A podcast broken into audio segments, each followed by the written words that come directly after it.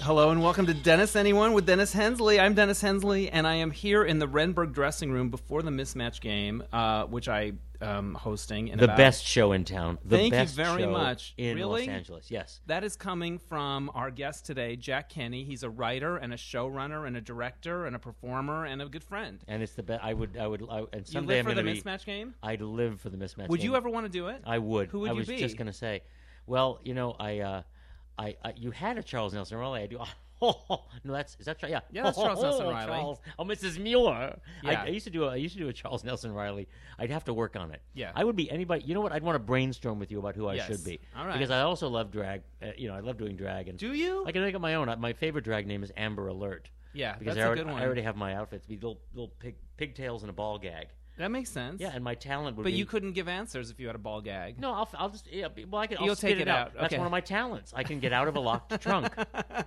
Uh, I love it. Amber Alert. I like that. Yeah, why not? I like that idea. Well, we could have used you this weekend. There's lots of shuffling. People are booking jobs, and I know. but I- it's I- coming this- together. It happens to actors. You can't trust Yeah. them. It's crazy. Now you're directing a show even as we speak. You have a run through tonight. I am. I'm in between. We just had a run through this afternoon. I have a run through tonight of this uh, of Sci-Fest. It's a one act play festival of science fiction one act plays, and it's it's really it's really kind of fun. Ours is we, we open the show, and it's kind of it's kind of light and dark. It's got some humor and some comedy, and which is probably why they asked me to do it. And it's got some darkness and some scariness, and it's kind of fun. It's and it's like nine minutes long. Perfect. And so we're doing this. Uh, we're doing. Uh, we just finished a tech run through. Doing another one tonight.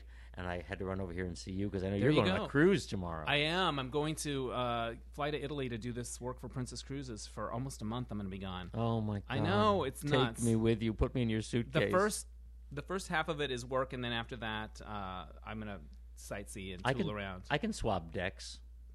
Yeah, well, I'm not even going to be on the ship except for I don't know for only a few days of it, like four or five days actually sailing, and then I think before then I, I'm staying in a town in Italy and then going to the ship every day and working and then Mm. going back to my hotel. Oh, I know. We'll see what it's all about. oh take me. to So, Italy. and then after that, I think I'm doing some sightseeing. I think I'm going to Vienna and uh, Mm. yeah. So stay tuned for travels from Travels the from- road. yes, Um, Dennis. Anyone in Europe? exactly. Now, when you do sci-fi plays, you don't have a lot of special effects. No, there's no green screen. There's no screen, so it's a Yeah. very. It has to be about ideas. It's the concept, yeah, of course, which is what basically it. You know, what, it's sort of like a staged version of, of Night Gallery Yeah. or Twilight Zone 'cause Yeah. they didn't have the special effects either. Right. It was always the stories. I remember one of those, and I, you know, I can't remember was Twilight Zone or Night Gallery, but it was one that had Ozzy and Harriet on it. oh my gosh! It was, uh, and they were the guests, and Ozzy was a scientist who had found a way to reanimate uh, someone after they died okay. and I guess because his wife was ill or something,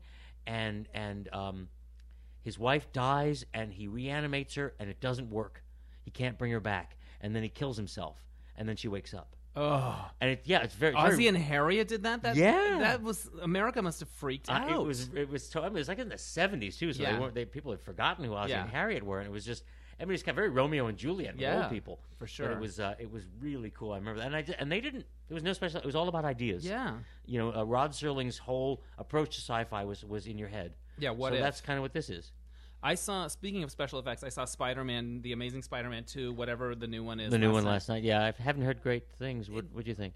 It was so overstuffed. Oh. That I'm surprised there wasn't a villain named the Kitchen Sink because it was too. There was so much stuff going on. But I will say, when they did have a human moment, like an actual scene with people, those were well done and well acted and, and well directed. good and actors, They're and- good actors, yeah. and there was just a lot. It's just super overblown. and Yeah, I yeah. find. Maybe Julie Taymor did it I- because I, I, understand her Spider-Man was a little bit of a mess too. I guess so, but it's like um, with these special effects, I sort of tune out during the effects part, and I only care if there's some flirtation happening or something. I don't, and I wonder if I'm representative of.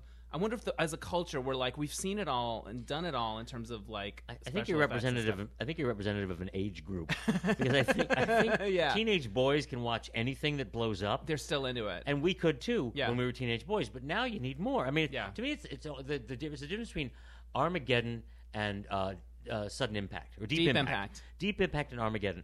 Armageddon was a bunch of you know balls out. We're macho shitheads Yeah. doing this and all the same cliches you've seen Yeah. a thousand times, and nobody cared. The story wasn't very intense. Yeah. Deep impact. th- There was hardly any special effects, but you were so into the stories Yeah. of Taleone and her dad, and the. I mean, it was just eh, it, it, it, I mean, they're the same movie. They were Yeah. the same movie. You know, one was from the perspective of humans, and the other one was from the perspective of the comet. Yeah. You know, and so like you, you just have to. It, it's the approach. Usually I go with the humans, w- given Yeah, this. but uh, yeah. you know, and honestly, become because there's just so many things you can blow up. I was just, Yeah. but I was just, I was just telling somebody the other day, um, a, a ki- a kid, you know, somebody in their twenties, uh, what it was like seeing Star Wars for the first time, right. and and you know, the only thing we had seen was Star Trek with you know Yeah. doors opening, pew, Yeah. pew pew. It was, Yeah. you know, we knew it was, we knew it was kitschy at the time. It Yeah. was kitschy. But when Star Wars came out, when they did, the first time you saw the jump to like hyperspace, Yeah. the light speed. It was, I mean, literally the entire theater screamed when that happened because no one had ever seen anything like it. It must have been the first time they had talkies. Yeah. It You know, must have the first been time like somebody that. opened their mouth, and or the first time a train came at the camera, and people literally jumped out of their seats thinking it was going to hit them. yeah. It was that kind of magic. So I don't know. I don't know if that kind of I don't, does that kind of magic exist. in- What's the next thing they're going to find? Well, I thought Gravity had a bit of that in terms true. of like, I don't think I've ever felt like what it was like to feel in Yeah, space. yeah. In that same Gravity way. had some of that. Yeah. yeah. Avatar maybe had some of that at the time, but it's yeah, still, but it was more like, it wasn't "Ooh, like wow. It wasn't. It wasn't. oh my god. It wasn't. It's never. Yeah. It hasn't been that in a while. in a while. yeah, I don't know. Maybe nudity can come back. I don't know. it depends on who's nude. Yeah, that's that'll true. define my. I'll ga- I can gasp for a couple of different reasons. Yeah, exactly. Now you are the showrunner of a show called Warehouse 13, I which is am. finishing its run on Sci-Fi Yeah. Channel this month Yeah, it's funny. It's funny. We're after five seasons. five years on the uh, uh, 64 episodes. Yeah, uh, a great run, a great show, wonderful experience. My God, the actors and the and the crew and the staff, the writers. I, I mean, I just was watching some of the videos that you post on on Yeah, Facebook I'm a about good it, like the poster. making of it. But it just seemed like a good group and like a love really fest. Was. It really was a love fest. It really was. And especially, I mean, it, it certainly got there. First season, we're fi- figuring it out and finding each other Yeah. out, out. But but by the time we we hit by the time we hit third season, we were really on a roll, and the and the crew was the crew, and we found each other, and it was just so. And the great thing was, I was just talking to Mike McMurray, our DP, about this on the phone the other day. We knew it at the time, and that's the real gift because a lot of times you don't know that until it's over right. and and a, cou- a couple of people in, that I can that I won't name had that approach. They Yeah. didn't realize what, what how great they had it until it was over. right. But most to, the- of us to this show, they to- had to that Warehouse approach to this 13. show. Yeah. yeah, to warehouse thirteen. There was like one or two people that didn't realize how good we had it, but man, most of us did. Yeah. I know Eddie did, and I and, and most of the crew. we Eddie just- McClintock, who's the lead actor. Yes, And, yeah, and Saul Rubinek, who was another Yeah. lead on the show.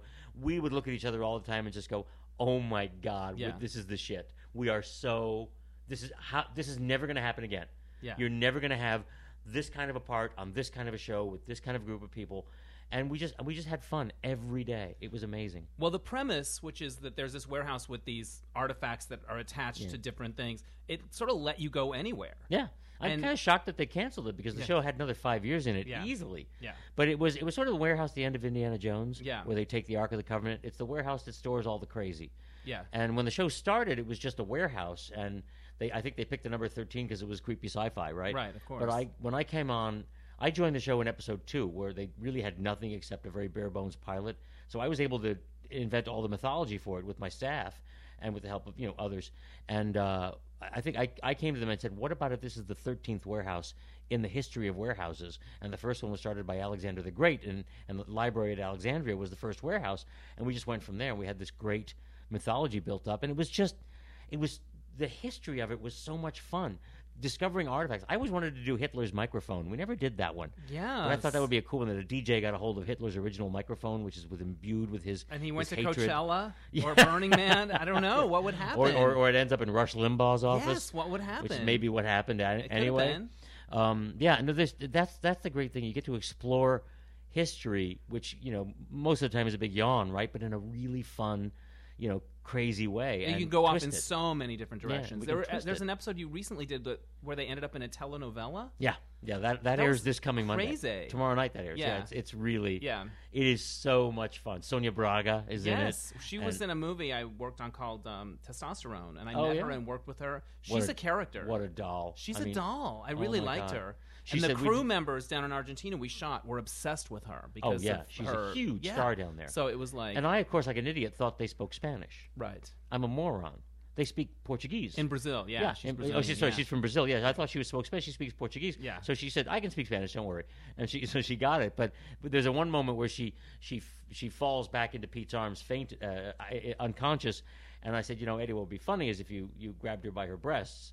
And I said, Sonia, is that okay? She said, what else are they for? and so we, we had this really fun moment where he grabbed Sonia Braga's boobs. Why not? She- they're there. and you have the finale coming up. And we have very gay Steve. I know. We have very gay Steve. I don't know if you ha- I don't know if you have any gay listeners. I but- I doubt it, but No. maybe a handful. Maybe maybe somebody will tell Oh. Yeah. somebody. And I don't know and if I have any listeners. Period. No, actually, we have some. We're we're, probably- we're on we're on the way. probably- Yeah, your, Yeah. your listeners are probably all gay. Yes. um, uh, or they want to be. Um, but Steve, we have Steve is split in two. Yes. and and there's very very conservative Steve and really flamboyant gay Steve. Who says really flamboyant gay things? Yes, he does. He's cute. He oh my gosh, yes, he's very cute. His name is he's got Aaron a- Ashmore, and he's got a brother that's also an actor. Sean Ashmore, yeah, who's on Aaron. the following. Sean's on Yeah. the following, and Aaron was on uh, uh, Smallville. He was uh, Jimmy Olsen on Smallville. Yeah. He's dreamy. Oh yes, he's very and and another. I mean, I'm so lucky. He was a doll to Yeah. work with. I Good. mean, just a joy. Try anything, do anything. Well, in that scenario, they're going to end up. They have you need adventurous actors because Yeah. it's not like we're on the same set every week doing the same No, stuff. it's not. It's not somebody holding a pad saying, "Then what happened?" No, Yeah. they're always. Yeah. somebody's always. Where were you aging- on the night of whatever? Yeah, yeah. yeah, It ain't that. It's somebody's always aging hundred years, or they're becoming, they're turning into a, a, a historical character. It's a little quantum leapy.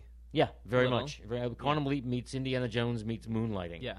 and and uh, and the re- whole reason, and, and Steve was the gay character uh, because I, I honestly my biggest reason for wanting to have a gay character was so that Pete's reaction could be, "Oh my God, thank God, there's somebody now finally to appreciate all of this." Yeah. where he, and he would take off his shirt. Right. And Steve, of course, is like, "Oh, put your shirt back on. I don't want to. See, what, what are you Yeah. doing? Stop that!" Yeah. And I just wanted a straight guy to have that attitude, Right. to have the attitude like, "Yeah, cool. Somebody's finally going to appreciate Yeah. this amazing body I have. That's terrific." Because you know, straight guys in real life are aware of that. Yes. Well, they should be. I mean, it should be. It should be a compliment and flattering that somebody On uh, finds you attractive. Friday's version of the mismatch game, a very good friend of mine, uh, Jalen, who used to be my trainer, now he's a really good friend of mine. And Jay Leno. J- Jalen Oh, Moore. Jalen. Oh, okay. Um, he's an actor. He was he just did an episode of Homeland a little while ago, a couple episodes.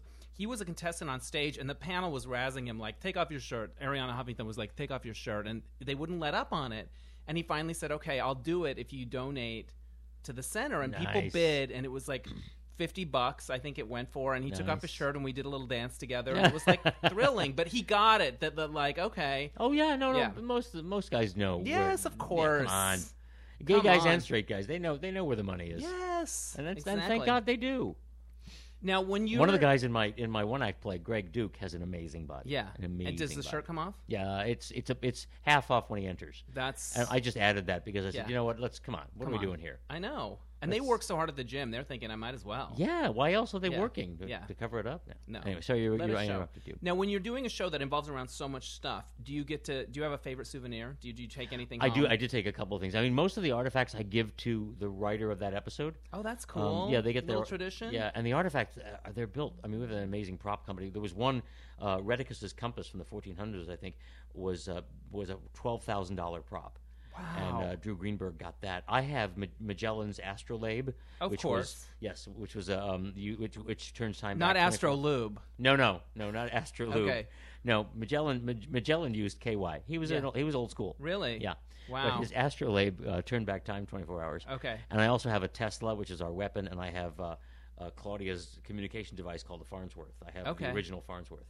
Um, and that's all I wanted because Yeah, you just you know, yeah. well, my husband, you know, is like enough with the props. yeah, in you the don't want to house." turn your house into Warehouse 14. Exactly, Yeah. exactly, and, and it's too much to dust. Now, I understand there's a musical something coming up. Yes, in the finale. The finale is six episodes rolled into one, five episodes rolled into one. There's a huge uh, tap dance number, 42nd Street, 30. Well, it- well, it, it should be thousands of dancing chorus girls. It will look like thousands of dancing chorus girls, tap dancing chorus girls. And all of my regulars had to learn how to tap dance, for which they still haven't forgiven me. Um, and uh, uh, so, and they, that's one segment. Another segment is Fantastic Voyage. Remember that movie? Yeah. Where they got shrunk and put into it's. They go it's, into uh, the human body, Yep, right? yep. Okay. It's Claudia and Steve uh, journeying into Artie's heart to retrieve an artifact, wow. and uh, and then there's uh, a ninja fight. Uh, hou- housewives that turn into ninjas, and they have a big uh, a ninja fight. And then there's uh, we go back to 1941 to uh, an officers' club right before World War II, and Artie is back there with a, a young agent, and uh, and then uh, I can't remember. Oh, the last one is well, uh, Pete's is sort of a compilation. But I wanted to do a clip show with all new clips, Yeah. with clips nobody's ever seen, Right. because Uh, I didn't want to do another Save the World episode. 'cause We do that every year, and we did that in the episode before. Yeah. So I wanted to do that, and then just really, this is about the actors and the characters, and it was really. I mean, th- you can't watch it and not cry.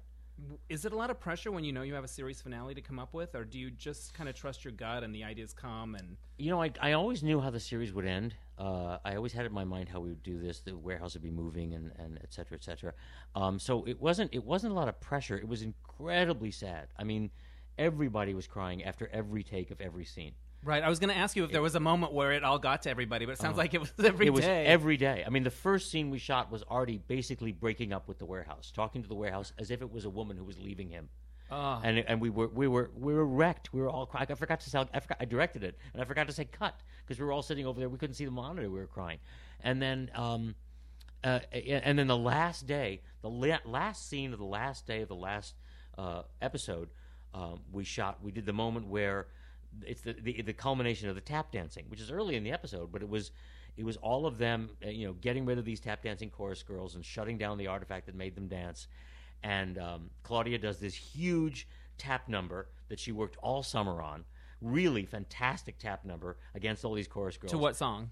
Forty Second Street, Of course. which we recorded our own version of. I used to do that on a cruise ship, and we had to roll out these coins that were wooden. But the cruise, the ship would move, and the coins would tip over. It was like on the ro- it would roll off, like Aw. rolling coins and cruise ships. that sounds like about it's a what I- recipe for what I disaster. expect to see on a cruise Yeah. ship. Just wheeling it out there, and then you would jump on top of it and tap. But anyway, Oh, oh, oh, oh! Now that I'd like to see. Do Yeah. you ta- do you tap? I tap okay. I Yeah? can do a time step. Yeah, Well, I can do a time step. I mean, can you? I can do all right. Can you I do. I impress me? haven't really tapped in a I long bet time. you're but- amazing. I wish this was a No, video shuffle up. podcast. Uh, oh. Uh, I'd Shuffle love up to to see you Buffalo. shuffle off to Buffalo. well, I can shuffle am off to actually nursing a dance industry as in, in injury as we speak. Buffalo. Oh, Yesterday I Well, went. how to, did you? But you didn't injure it dancing. You did. Yes. Oh, I went to a class yesterday called Icon Do That, one of my favorites, and they taught us the original choreography to Janet Jackson's Nasty, which was like right around the time that I really wanted to be a dancer, and it was like right in my sweet spot, right? Yeah. 80s jazz. And so we're learning it and whatever, and it's about we're, we're dividing into the groups, and we're going to do the do the first section full out. Yeah. And there's one section where you could go to the floor if you want, or if you're old and don't feel like it, you don't have to. You could just you can be Janet instead of one of the background boys Oh, somebody didn't think he was old. somebody didn't think he was old and he went to the floor and then you get up and you're going to do a pirouette out of the floor and my Oh. i didn't have jazz boots on i had sneakers and that's Ooh. this is all inside baseball time but i hurt myself and i'm like oh so the rest of the number i kind of had to mark it but anyway It's nice that you called it inside baseball. Yeah, Give it which- a, a little moment of butch. it was Yeah. but you know Oh, there you go Well, I'm sorry you're in pain. i know I, it was But, all right You know. Anyway, so the, so we're doing this last number, the big Yes. tap, the big tap, and the last beat of that scene is uh, Claudia collapses, and and she she screams, "Yeah, I'm going to be sore tomorrow, but man, best job ever." And the rest of them repeat, "Best job ever," because it was just an amazing moment. she said that as herself As herself, no, Not she as- said it as Claudia about about about being a warehouse agent. Oh, That This amazing. is the best job anybody could Okay. ever want, and they all repeat it. And you know the resonance of the actors having the best job they've ever had. Yeah. I mean, people were wrecked. Wre- I mean, I mean, you know, we finished the scene and I said, "That's a wrap on Warehouse 13," oh, and people i were. wasn't there and i'm it was just. I mean, I started crying. Everybody's crying, and it, it was hard for, for me to come out and say, "And that, ladies and gentlemen, is a wrap on Warehouse 13." I mean, it's just like, oh fuck, it's over. It just ended. It's not- it's just, it, it you know, and it's it's not like this at all. It's not like somebody dying, but I remember the moment at the end of Terms of Endearment when Shirley MacLaine watches her daughter die and she says, "Oh my God, I'm such an idiot. I'm such an idiot. I thought this would be easy. I thought it would be make it better." You know, because she was in such pain, Right. And she just says, "I'm so stupid. I thought this would be easy, and it's not. right It's never easy to say goodbye to something." yeah especially something you love and you've been part of for so long. I, I hate to I hate to reduce you know Shirley MacLaine's moment to a TV show ending, but you know what the hell? But uh, but it is that idea of like I'm prepared for this. I know what this is. I've uh, grown up. I know how it works. I think I'll be strong. I can. ha- You know, I prepared for this. And then you find out just- you're not prepared. yeah, you're not. You're a puddle of tears. Yeah. You just you are, you are what you are, and and it was just. Oh, and the other great thing was that our line producer for the whole series, who hadn't been able to do the last uh, couple, the last couple of episodes with us. Um, he, he came by to say goodbye, and I didn't. Unbeknownst to me, he had worked it out with our wardrobe designer, and he's six four and about two hundred and thirty pounds. and he, she had put him dressed him as one of the chorus girls and he snuck onto the big chorus line number at the end and was tap dancing with the girls and then stopped and said all right hold it she's in my light and she stepped on my foot and i can't do this and it was oh my god we everybody fell apart everybody loved mark winemaker Yeah. he was our line producer and everybody loved Did you him. get it on camera? Yep. Doing that? Oh yeah, That's it's on good. my Facebook page. If you scroll down my Facebook Okay. page, you can find all of this stuff. Yeah. You can find me saying that's a wrap on Warehouse 13 because somebody videotaped that. That's amazing. Yeah, That's it's all- heartbreaking. Yeah, no, the the, the behind the scenes things that you were talking about. Yeah. doing- One of our uh, Alex you could Wood. feel the good vibes there. yeah, yeah, he did. He did this series of six videos where he where he they're like seven eight minutes long, and he just every aspect of the show, and it's you just can't look at him without you sense that it was a good it was a good group. Yeah. You sense that it was a good experience. But I think in those situations, it comes from the top, like your attitude and your spirit. Don't you think? Yeah, no, I- Even even on jobs that you had where you weren't the showrunner, don't you think that tone is set by the showrunner and also the stars and stuff? the like that? showrunner certainly the showrunner and number one on the call sheet those Yeah. are the two people that are in charge of setting the tone Right. and i had the best number one on the call sheet that anybody could ever have eddie mcclintock Yeah. who was always always showed up positive smiling happy joking ready to work ready to play. Dreamy. and gorgeous yeah Yeah. and gorgeous and always happy to take his shirt off whenever you asked him to Yeah. and I mean, he was just a great, wonderful presence. And and I believe in forming families. I believe that everybody's happier when everybody get you get better work and better product when everybody's happy. And I treat everybody like an equal. Yeah. You know, I want to hear what they have to say, and and I know somebody has to make the decision at the end, but but you know, it's just that's the way I run things. You know, and I came to that. Um, this show really, I grew up on this show. This Yeah. show taught me how to run a show, and it taught me how to do this because you know I, I've run a couple of shows before, and and they've they've each had their challenges Yes. and and uh, You ran and I Book learned of a lot. Daniel. You ran Titus. Yep, Titus was a my, I created Titus with Brian Hargrove and Christopher Titus, and I Right. Book of Daniel was my own. Uh, created that on my own, but uh, and that was a, I mean, oh something very important. Somebody's here for mismatch game. Hang on one second. Hold on. Hello. Hi. How are you? I'm gonna put this on pause for a second. okay. Okay. Try. It says hit something else. There you go. There you go. All right, we're back. That was Jackie Beat calling. She's doing the mismatch game for the Oh first my time tonight as God, I B. wish I Arthur. could She be had a there. few questions. Jackie She's Beat. like, I have a long answer. Can I use more than one card? And I was like, Yeah, qu- hell yeah, hell's yeah. There's You're just Jackie Beat, trees. You can do whatever you want. You're Jackie Beat. oh my god! So, I w- yeah. wish I could see that. What were we talking about right before? Oh I don't know, but I know. Is this You're- your dressing room? no, no, this is everybody's Oh, dressing I room. love that you have a chase. la- I know fainting it's couch. a You have fainting, couch. You might faint. Sometimes might, people like, faint. Sometimes, sometimes I swoon when I see Yeah. your arms. Dennis has very good arms. Really? Thank you. Um, yoga. I'm starting to back in with the yoga. Um, my question about a show: Does having a really good experience give you faith again as you kind of go on to the next thing? That like, okay, I can. The the the, the good situations are out there. You know, does it balance out some of the stuff that's more challenging about having a career? I don't. You know, I've been in this business long enough now that I don't expect anything. Right. I just don't. And if something great happens, that's fantastic. And if something crappy is about to happen, I'll make that work. Right. Because I'm, I, I now have learned a little bit more about bringing my energy to things and Right. making it my experience for myself. And I will have a good time kind of no matter what I do. I always do. I had a great time on Titus. I had a great time on Book of Daniel. I had a great time on Wanda at Large, and that was a ended up being a nightmare Right. experience. I mean, I got chased out of that room by Lance Crowther, who people might know as Pootie Tang. Wow. He literally chased me out of the room saying, Get the fuck out of here, you little bitch. Wow. I think Warner Brothers was just so relieved that I didn't sue them for harassment. wow. That uh, I- I Oh. was he mean, one of the actors on the show? Yeah. He was no, he was Wanda's writing partner, Oh, and okay. it was uh, it was a very bizarre experience. okay. and uh, I don't know what I, I, he was angry about something, but I don't know what. Wow, that's but a good I dish. still I still had a good time. You Yeah. know, I still had fun. I think Wanda Sykes is a fucking genius. She's Yeah. always makes me laugh and always always has and always will. Although what was interesting is that at the time she was kind of in the closet, Right. and wasn't out wasn't out yet, and um. And was not, you know, and, and like any gr- like any good comic, made a, a number of gay jokes, and uh, and I don't I don't think was a big fan of kids, and now she's married to a white woman with children. It's weird when you're around somebody that is in the closet, that's a public figure, but then ends up coming out later. I spent a little time around Lance Bass before Oh, he came yeah. out through different friends at parties here and there. Like I don't even know if he'd know me if I met him now, but when there was a lot of gay in the air and he was around and he was there at like a party, it was like it, it was just like he shut down a little bit. Like Yeah. there was there was a uh, a thing we compared it to is somebody um, my my friend Tony knew someone that was in the Siegfried and Roy show, And whenever the dancers were told, whenever the tigers got loose, they were to drop their hands down and look down at the ground, and that's how the tigers would not do that.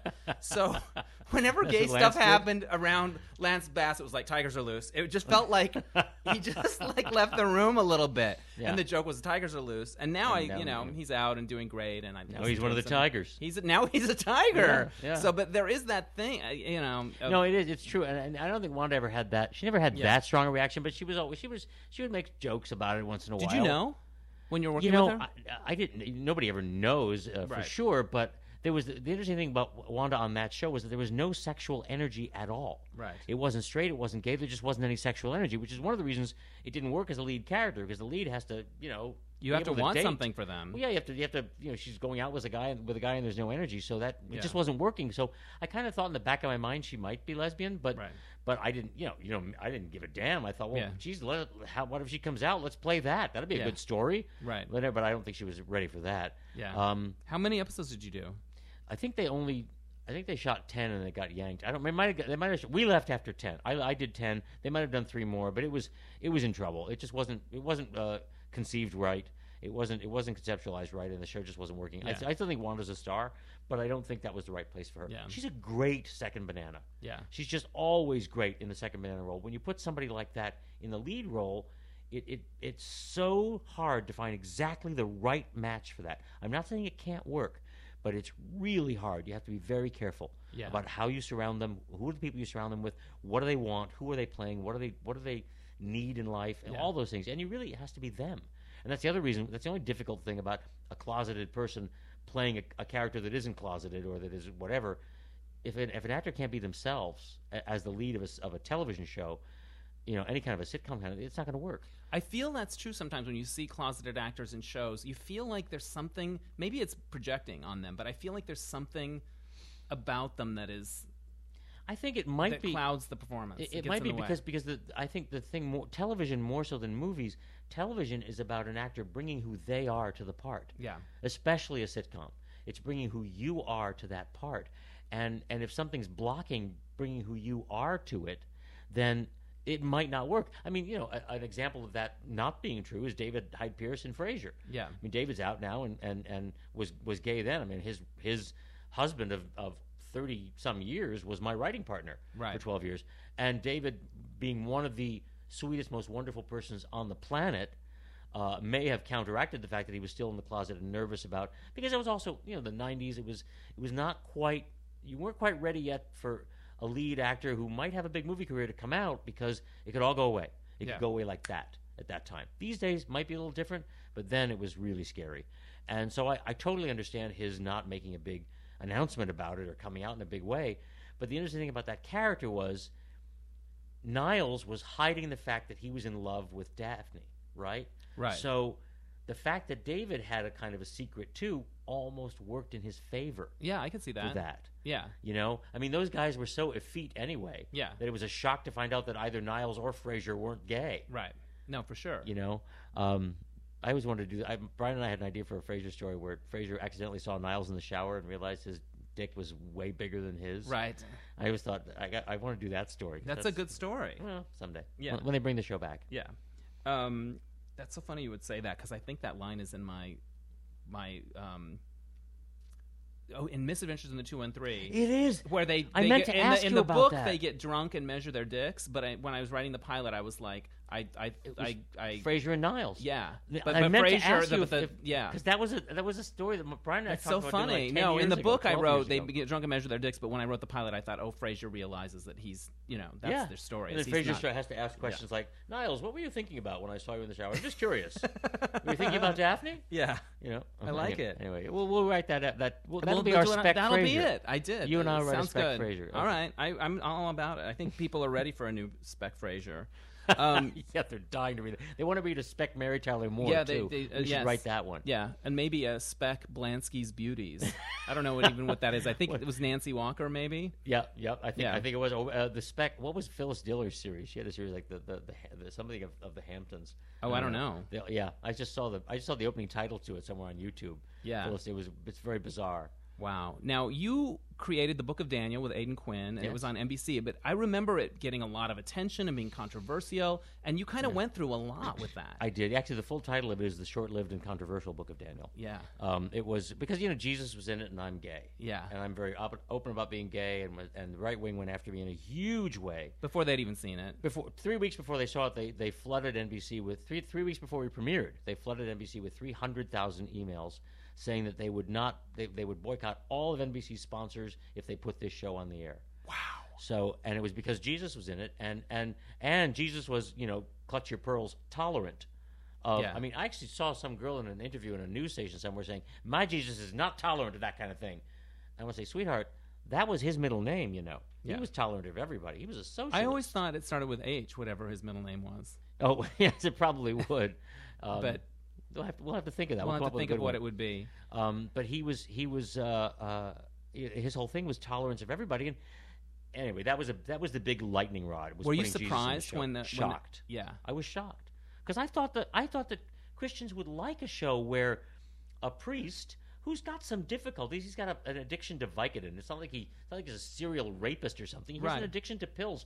I bet there I bet there are ten priests listening to this podcast Right. who have an addiction to pills Right. and and it wasn't that shocking. And Jesus was sort of helping him with that, saying, "You know, you shouldn't be doing that, right?" Right. I mean, you know, he never told Daniel something anything he didn't already know. Right. He was just his friend. He had a personal relationship with Jesus, which is what I was always told you're supposed to have. Right. Um, but so I kind of thought that Christians would embrace it and say, "Oh, look, here's a guy who uses his relationship with Jesus to help him through his problems with his family and his own." But no, they were just, "Don't you dare! How dare you put Jesus on television? How dare you put Jesus Yeah. on television?" And I even, I even called out the gay press. Uh, I wrote an editorial in the Advocate at the time said, "What the hell is the gay mafia when I need a hit?" Right. You know, yeah. they're coming Come after me. on, Geffen. Yeah. What up? They're coming after me because I'm gay. Yeah. The right wing, the American Family Association, was literally saying, you know, I had death threats. I had This some was like death- 2006, right? 2006. Yeah, Wow. I, and and I just thought, what where the fuck is the gay media? Why aren't they coming? I, I just couldn't. I've always had a, I've always had certain issues with various elements of the gay community that don't, like like when we did Titus, we were on the bubble, right? Right. And Titus was a very sort of gay friendly show. We had a character on it that that Titus would actually tease about, "Come on, Tommy, you're gay. Yeah. Everybody, just just come out." And Tommy was, "I'm not gay." You know, he was always he was always hiding it. Uh, Or he wasn't. Who knows if he was gay or not? But he was always denying it. Right. But his father was gay. That's why Okay. his parents got divorced. And we did an episode where Ti- Tommy's father got beaten up outside a bar because he was gay. And Titus Titus's attitude was, "Let's go get those fuckers and kick the shit out of them. How dare they attack somebody for that?" Right. And Tommy was like, "No, no, no, no, no. Just just keep it quiet. Keep it quiet." And so Titus was furious at Tommy for wanting to shove his father back into the closet when he should be when he should be proud of his dad coming out, proud of who his father is. Anyway, it was a very positive gay story. And my point to Glad at the time was, "We're on the bubble. We need help. Give us a nomination. I, I know nobody has it, but help us out here." Give us some attention to help us keep the show because honestly, we're reaching the NASCAR audience. Yeah. We're not. We're, they don't watch Will and Grace. Right. They're not watching Ellen. They watch Titus, and those are the people that beat up gay men. Yeah. And, uh, you know, a- at least they come out of that world. Why don't we reach? Give us give us a little help to keep us on the air. We'll keep doing things that will you know help turn the tide. But nope, couldn't get any help. I'm glad. Did they talk to you? No, They wouldn't. They no. would- I, I sent an email at the time saying. Help us out. We, we, we really need a, a, a- a mention or a nomination or something. We're on the yeah. bubble Get on board with this. give us something to help us go and i couldn't i didn't get a return phone call they just said or Ugh. maybe i got a, a form letter response saying uh, you know we don't we, we, it doesn't operate that way Yeah. and, I, and I thought oh yes it does Yeah. uh, come on I, I know how it operates we It- all know yeah. how it operates Yeah. Jennifer Aniston's willing to get an award. Jennifer Aniston gets an award. Yeah. You know. exactly i mean they yeah, and they and they wanted will and grace because that was the big uh, that was the big attention getter Yeah. at the time okay fine Now, what is how did going through the whole Book of Daniel thing affect you? Were you what, did you did it take a huge toll on you personally? Well, did considering you come I out had- of it feeling stronger? i had a little bit of a problem with vicodin at the time Was that what led to the script, or was Uh, yeah it just a- actually yeah, Write, write what you know they always say write what you Interesting. know All I right, had a little bit of an issue with Vicodin. I mean, it was eight years ago. I haven't. Right. I've been. I've been actually. You know, I, I got past it. I actually go to AA because I, I love the principles of AA. I love the way AA teaches you to live your life: honesty, responsibility. Yeah. You know, it's it's just it's just a nice, clean way of living. And so I've been going to AA for about seven and a half years now. Um, so I just really like it. I never had a problem with alcohol, but I, I don't drink out of respect for my program. But I never really gave a damn about it. I don't, you know, I don't care. I can, Right. I can have half a drink and not finish it. Right. But don't put a bowl of Vicodin in front of me. Thanks. Right. I'm glad there's not a Vicodin aisle at Trader Joe's. Let me oh, just- because they would do it yeah. the best, and Oh it would my be God. reasonably priced. Yeah, you get it for like a dollar. it would a be pill. It'd sea salt, fabulous. Vicodin. oh my Yeah. god. caramel colored, yeah, Yeah. caramel flavored.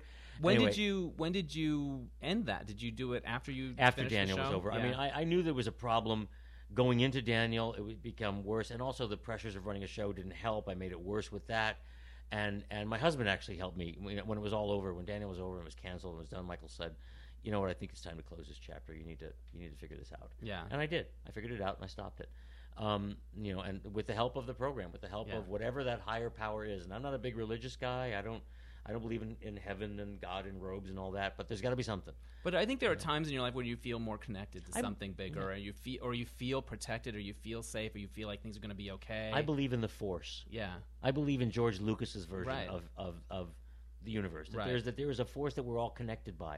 And if you're good to people it's like karma. If you're good, good things happen. If you, you build up your own karma, treat people the way you want them to treat you, it's pretty straightforward. right. It's, it's there's some Christian tenets in there, but there's like, but anyway, I um, uh, after that was over, I got through it. So that and that made it all kind of rough. But when it was over, it was. I mean, the hardest thing was, you know, when when any show is canceled, nobody ever. You, you, you read about it online. yeah. Nobody calls you and tells you your show is canceled.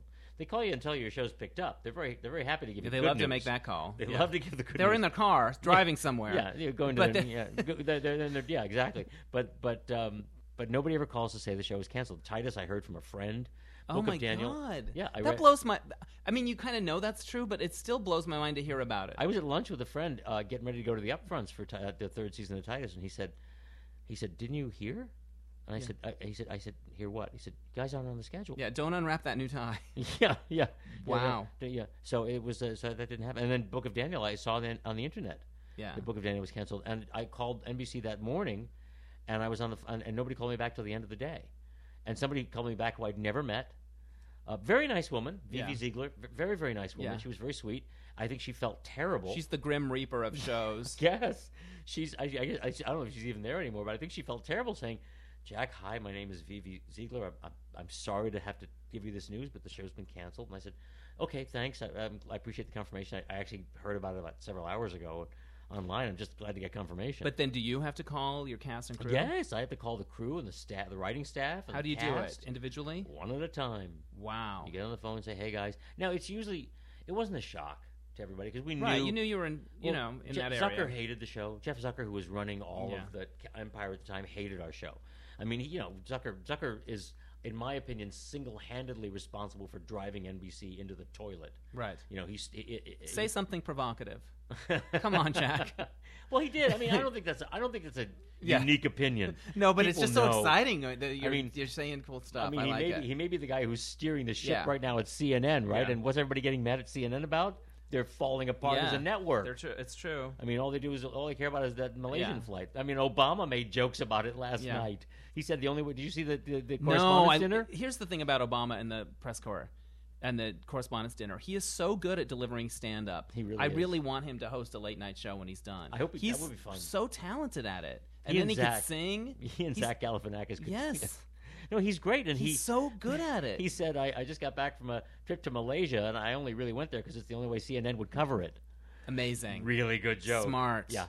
Yeah, but I mean, so and Zucker hated the show, and, and I knew we were dead. I mean, f- ten o'clock Friday night Yeah. in two thousand six, ten o'clock Friday night was not a good time to be on. People They- weren't time shifting as and much. they weren't streaming shows either. I had to beg them to stream the last four episodes on the internet. Yeah. We were the first, one of the first shows ever streamed on the internet after Yeah. we were canceled.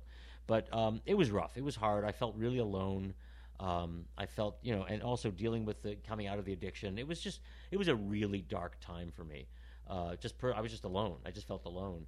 But uh, because, and also Michael was in New York. He had come to New York to live with me there while we were shooting to study Pilates, and he had to finish his course, even Yeah. though the show got yanked four episodes sooner than it was supposed to. So he wasn't even here with me. Right. And he's my rock. You Yeah. Know? So it was it was tough. How I- long I- have you guys been together? Uh, it'll be in August. It'll be 32 years. And you do amazing Christmas cards. We do. Thank you. Um, What's your best one you've ever done? yes. um, honestly? Uh, I My remember favorite- once turning you onto a makeup artist who made you guys Did you Sonny give us and Cher. d- d- Yeah, Sonny yeah, and Cher. You my gave friend us- Matthias. went Matthias over and Allen. did over yeah, that. yeah, he did a fantastic. Yeah, Yeah, he he's the turned Michael best. into Cher, and that's yeah. that's a lot. That's no small. Sonny thing. and Cher was pretty good. That was a, we got a lot of response. Although Yeah. this year we did Carol Burnett With as the Gone, curtain Gone with rod. the Wind. Yeah. and that was pretty. We got a lot of response. on People that love was pretty, that. That was pretty huge Do you ever feel Um, like not doing it? I used to do a very ambitious Christmas card, and Oh. then I kind of got done. every year. We You're feel like, we feel "Fuck like it." not doing it, but we do it anyway. Did you do it anyway? Yeah, because I next we already have next year's planned. Although I think, Good. I think Michael's going to chicken out. But uh, I think one of my favorites, one that we ever did, was Lucia Neffel at the Chocolate Factory. Yeah, that was awesome. that In was a black and fun- white. Yeah, in black and white. Love and it. it. was just it was very simple, but it Yeah. was really fun. But um, yeah, it keeps us going. Now you going know. back to that time when you said you felt alone, what do you remember a moment where the tide started to shift and you thought, "Okay, I'm going to be okay. Things are turning around." Um, you know, I I think it was when I when I actually dove into AA. Yeah. Honestly, I think it was it was it was. Uh, it, I mean, I started going to AA. We premiered in January. I knew we were in trouble anyway.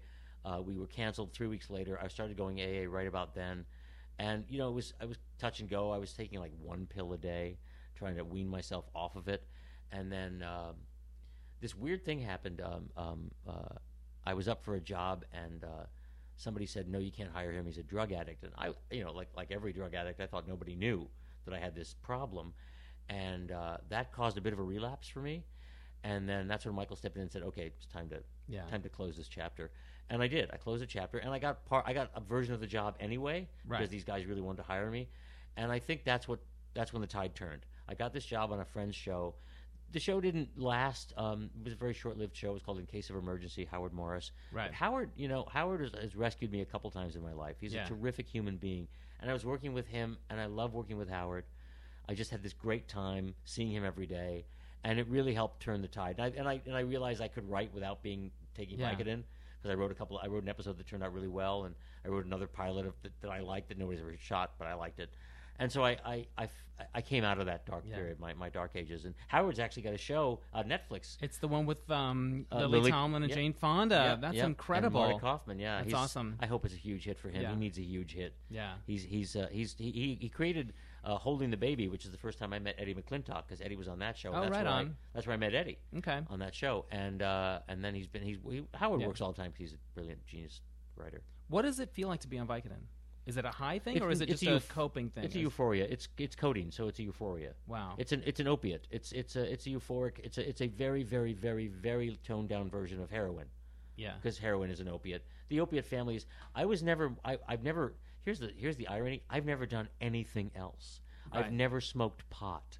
Right. I, I have never smoked marijuana. I think I'm the only person I know who's never smoked marijuana. could hook you up. Except for no, I, I I bet only you I've could. done it once, I but could I get hooked think up on I, the way home. You can stop on the, you can Yeah, stop on the way home. I guess that- exactly. my, my back hurts. Give me some. Give me Yeah. a brownie. Um, I've never tried any other drug. I've never tried LSD when it was popular when I was in high school. I never tried heroin or coke. I've never snorted coke. I've never Mm. done any of those. The idea of speeding doesn't excite me at all because I Yeah. speed anyway.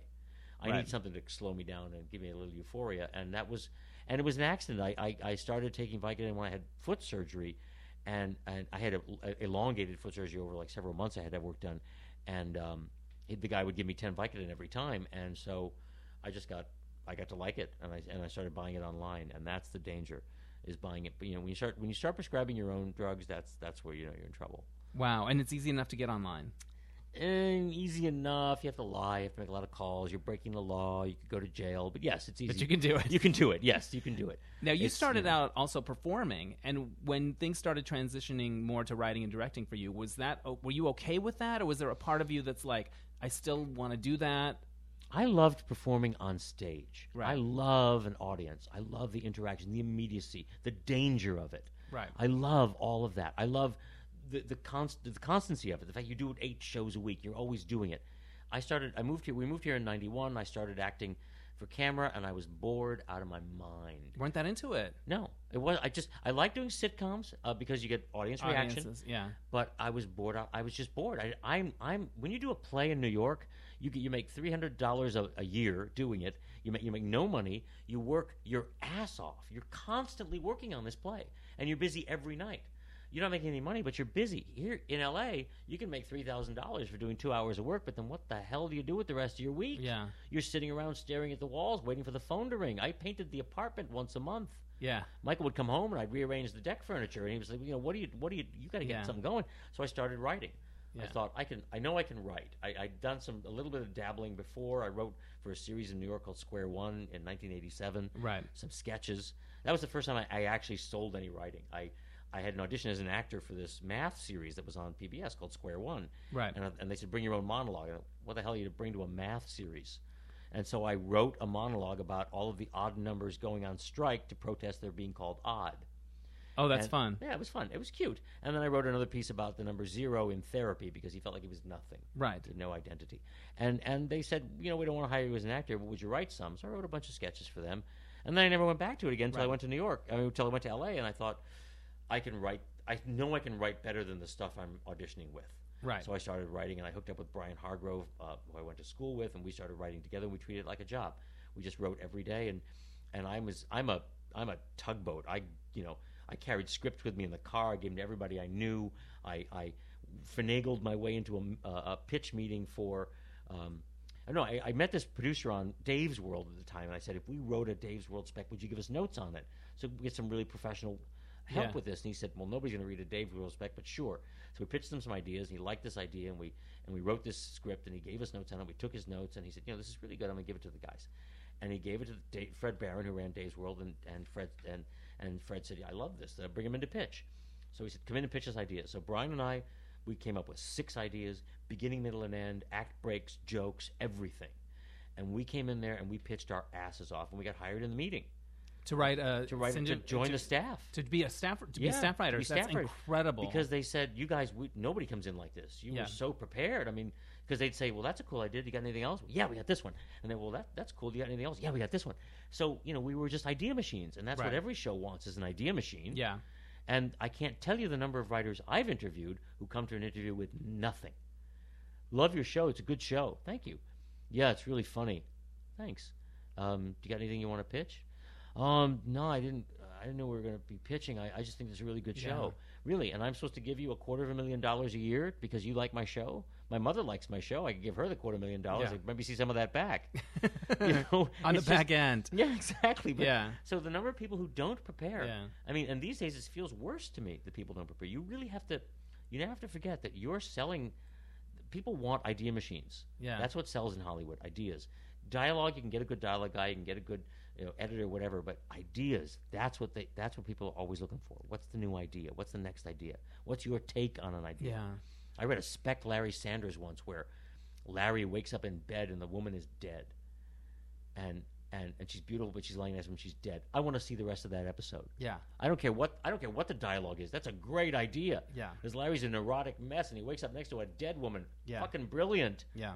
I want to hire that guy Right. or girl, whoever wrote it. I don't remember. It might have been an episode of Larry Sanders. I don't remember now.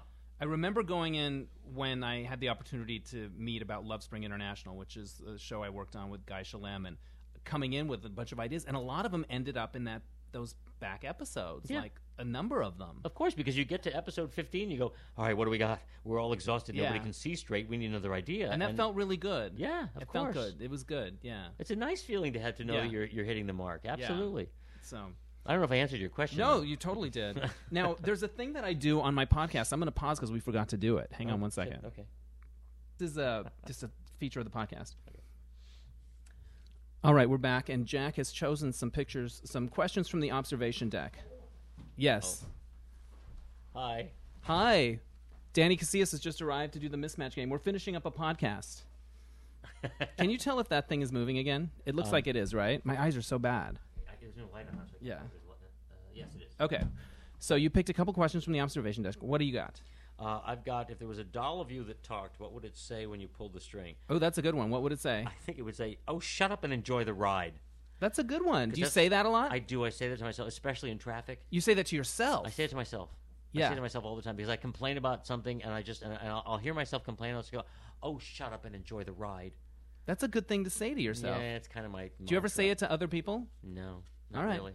Good. I, I, I said it to this one person on Warehouse 13 who was not enjoying the ride. Yeah. I just said, "Would you just listen?" This is what I say to myself: "Shut up and enjoy the ride."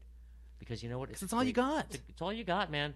The ride is all you got. Once you get there, you're dead. yeah, exactly. so it's you. You know what? Yeah. Enjoy the fucking ride. That's because right. That's it. okay.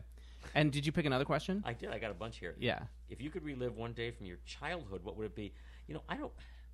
I don't. I, I'm not really good at remembering stuff from my childhood. I remember. Um, I, I I- you know I see pictures of my childhood and I go, wow, I, I- I guess that happened. I don't know if I remember it. Right. But here's a, a day I would like to re- relive is the day I met Michael Yeah. because it was I literally saw his. co- we How old actually- were you?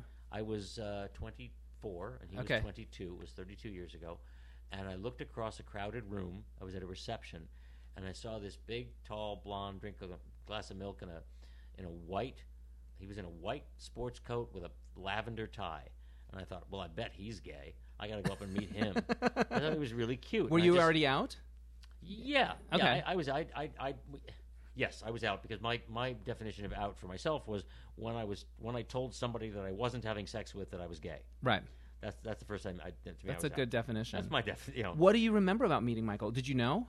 uh, was it I- I like did. something? I did, but I was afraid of it because I had been hurt several times. Because I was always, you know, it was the late seventies, early eighties. Yeah. I I meet a guy and I would be picking out China patterns. Yeah. and he was fucking the next guy. Right. because that was it was the 70s and early 80s, and the Yeah. whole point was we could have sex with as many men as we wanted to. Yeah. That was the that's sort of the theme of Normal Heart. That Right. was the other side of the argument of Larry Kramer's. No, we just, just we just realized we could have sex, and you're telling us we can't. Right. It's a good movie. I just watched it. I'm dying to see it. How did you get it? Uh, it came in the HBO uh, Emmy package. Oh. I, I, I would have brought it today if it, I.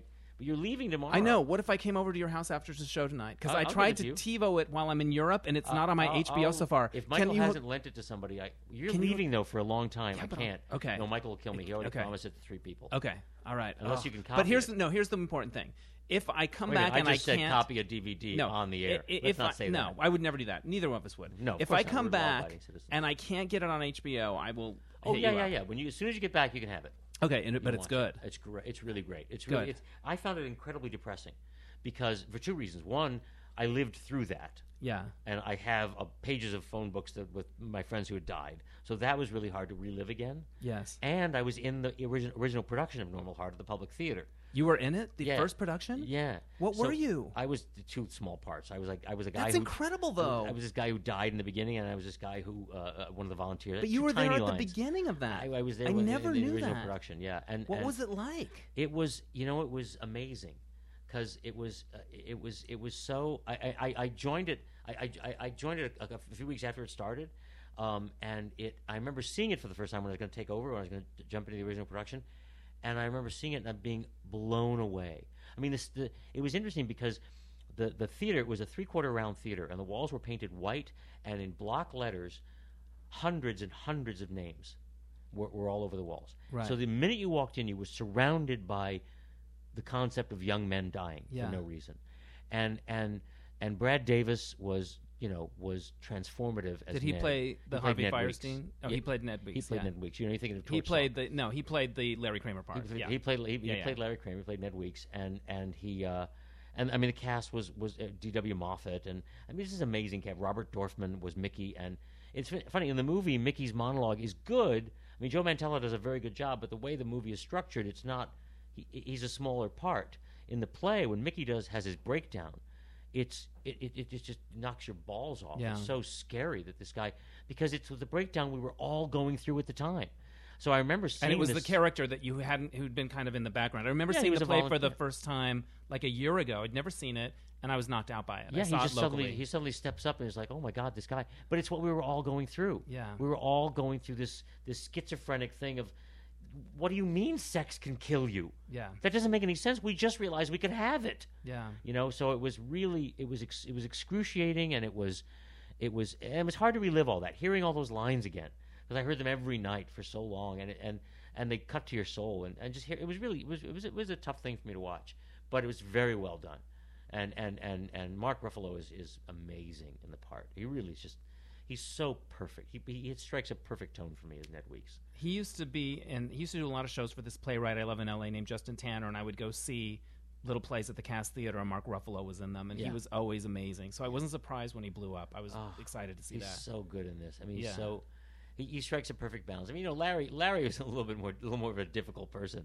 Uh, But than- I, than what Ned I Weeks. liked about was that the normal heart owned that about Larry. Oh, yeah. like he's very self-effacing in He it. even says, "I'm an asshole. yeah, I know he I'm an knows asshole." what it is, and that's what I loved about it. But every when I movement, saw it, every exciting new new movement that changes things needs an asshole. Yeah. John Adams was an asshole. yeah, You know, James Madison was an asshole. That's how Yeah. our country got formed. You Yeah. have to have an asshole. Somebody has to push the limit. yeah, So that other so that other people can come in and say, Okay, we won't give you that, but we'll give you this.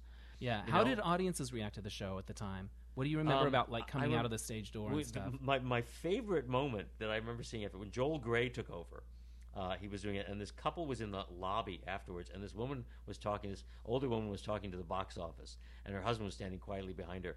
And she says, "We are very upset. We're very upset. We came here to see a cabaret show with Joel Gray." And they sat through the normal heart. Oh wow! I guess waiting for Joel to they kept burst waiting into for song. Velkoman. Yeah, they Yeah. kept waiting for something fun Yeah. to happen, and it Wow. just got dirtier and dirtier. I wonder if she got the money back. I don't think she and did. then the you know. milk exploded. Oh yes, it was very Yeah. dirty. Um, it was uh, it was very messy.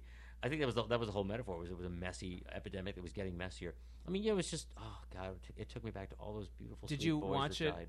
Did you watch it with your partner, or did you watch yeah, it by yeah. yourself? No, Michael and I watched it at yeah, home. I mean, Michael had the same experience. We just Yeah. wa- cause Michael buried friends. of his- You know, men, men of our age, men in their fifties, we buried half our phone books, and it just didn't make any sense. It didn't make any sense. It wasn't even a, it wasn't a war. You couldn't even answer it by saying, "Well, it's a stupid war. We were pi- fighting in Vietnam, which is the last time that young men Yeah. died for no reason." This was this wasn't even a war. This was what do you mean? What do you mean you, they won't find out what's doing it? Wha- What's going on? Yeah. Help us. And when I saw it, I was shocked. I didn't understand the New York City politics at the time. That Koch wasn't helping, and do you know what? I, I Yeah. knew the national uh, sort Well, of I knew that- temperature, I- I- but I I mean, didn't know Koch- the New York. inner Koch was city. the nightmare in New York. The, Yeah. You know, the closeted mayor who sued. I don't, think he ever, Ugh. I don't think he ever did come out, but um, that was the nightmare in New York. And then it was Reagan, who was another. I mean, I blame Reagan for literally tens of thousands of deaths. If if Reagan and his administration had grabbed a hold of AIDS in 1984, even when when they could have gotten the word out internationally and said, guys, this is how it spread. We knew in 84 how it was spread. We didn't have a cure, we didn't know how to treat it better, but we knew how it was spread. By 84, 85, they knew how it was spread. Tell people. Reagan was so fucking homophobic, he didn't want to say the word. He didn't say the word in a speech until 1987. And and when he came out and said, "We this is how we have we have to do something about this," when it didn't matter to his career anymore. I mean, I I, I hold him responsible. To me, he's a war criminal, and and I I, I thought h- him and Nancy they had the perfect death, a lingering, endless death, because it was exactly what he deserved. And I just I just thought uh, I mean he was the, he was the criminal behind the whole thing, um, and, and and again the play took me back to all of that all of that. all of the all of the politics of that, the the, the march on Washington that we did in 1993. I under the saw that you monument. posted a throwback Thursday picture Yes. of you and Michael there. What Yeah. was it like? What do you remember about it? Um, it was it was. you know it where I was when it happened? Where? um, traffic school. I was in a traffic school in West Hollywood. I think I went to gay traffic school, Well, and that we were was- watching it on television. That was your way of honoring it. I You yeah, went to gay traffic school. I Yeah, I'll did. go with that. It or was, comedy traffic school. I don't know what it was. It was you know what it was amazing because the first time I ever saw that many gay men together. I mean, there was a there was the guy. Oh, I can't remember his name now. The Reverend who, who ran the Manhattan community, uh, the MCC Church. It was, uh, what's his name? He, he had a, he had a marriage ceremony. He married us. That was the first time Michael and I got married. Was in this group marriage ceremony that this guy was saying, I, I, "I'll join all of you." You know, it doesn't won't mean anything except symbolically, but let's have we'll have a marriage ceremony. While you were there on the mall. Yeah, on the mall. He did this thing on the mall. It was it was it was the first time you saw so many gay men together. And of course, the, the government at the time was saying, "Well, there's 300,000 gay men here." And we looked around and said, "Fuck you. There's a million of us. Look around. You see the pictures and you can't see them all for the people. There's a million guys here. Come on, wake up." And women. A million million men and women. And you know what's interesting is the age the age crisis is what created the gay community. Because up until then there was no gay community. It was just guys fucking guys you know there was more of a lesbian community there was a gay community even in the, even in the play they say you know the lesbians are like well we'll help you you never helped us but we'll help you and and that's a recurring theme I think in our community. I think it is. But you know what? There was no gay rights movement. There was a s- tiny gay rights movement, Right. Stonewall, but it was minuscule and in, inconsequential. But gay AIDS galvanized, Galvanized. us. Yeah. It turned us into we were fighting for our fucking lives Yeah. now, literally, not just figuratively. Not we want rights. No, no, no. We're dying. That's what it took. That's what it took to form the movement, to form a gay community. It took death. It took the threat of death. And I think it's amazing that that that out of that horror show we were able to create a, a world of love. You Yeah. know, I think it speaks to our to, to who we are as gays and lesbians. Yeah. You know, as, as the GLBT, GLBT community, we're able to create a world of love out of all of that that that nightmarish, ghoulish horror show we went through. I mean, did, I remember the way people died then. It was horrifying. It was an awful death. It was a lingering wasting away, and that we were able to s- still carry on and go, okay, we got to do something about this. We got to stop this. We can't just lay down. Yeah. You know, it was hard. Wow. Well, I never knew you were in the normal heart. That's incredible. I didn't know that. I That's actually made the awesome. ja- I made the show jackets. That's so good. I made the show Were- jacket, was yeah. Larry around? Did yeah, you? yeah, I got Larry a show yeah. jacket. I met Yeah. Larry and Roger McFarlane, who You was the- made the show jacket. I, I you created I, them. I created You them. I- designed I, them. had them made. I, I took That's the so logo of weird the to do show and a I had them show made. jacket for normal heart because it's not like No, it's Grease, not like chorus satin. line. Yes, you know what yes. I mean? No, like, it wasn't satin. It was it was wool.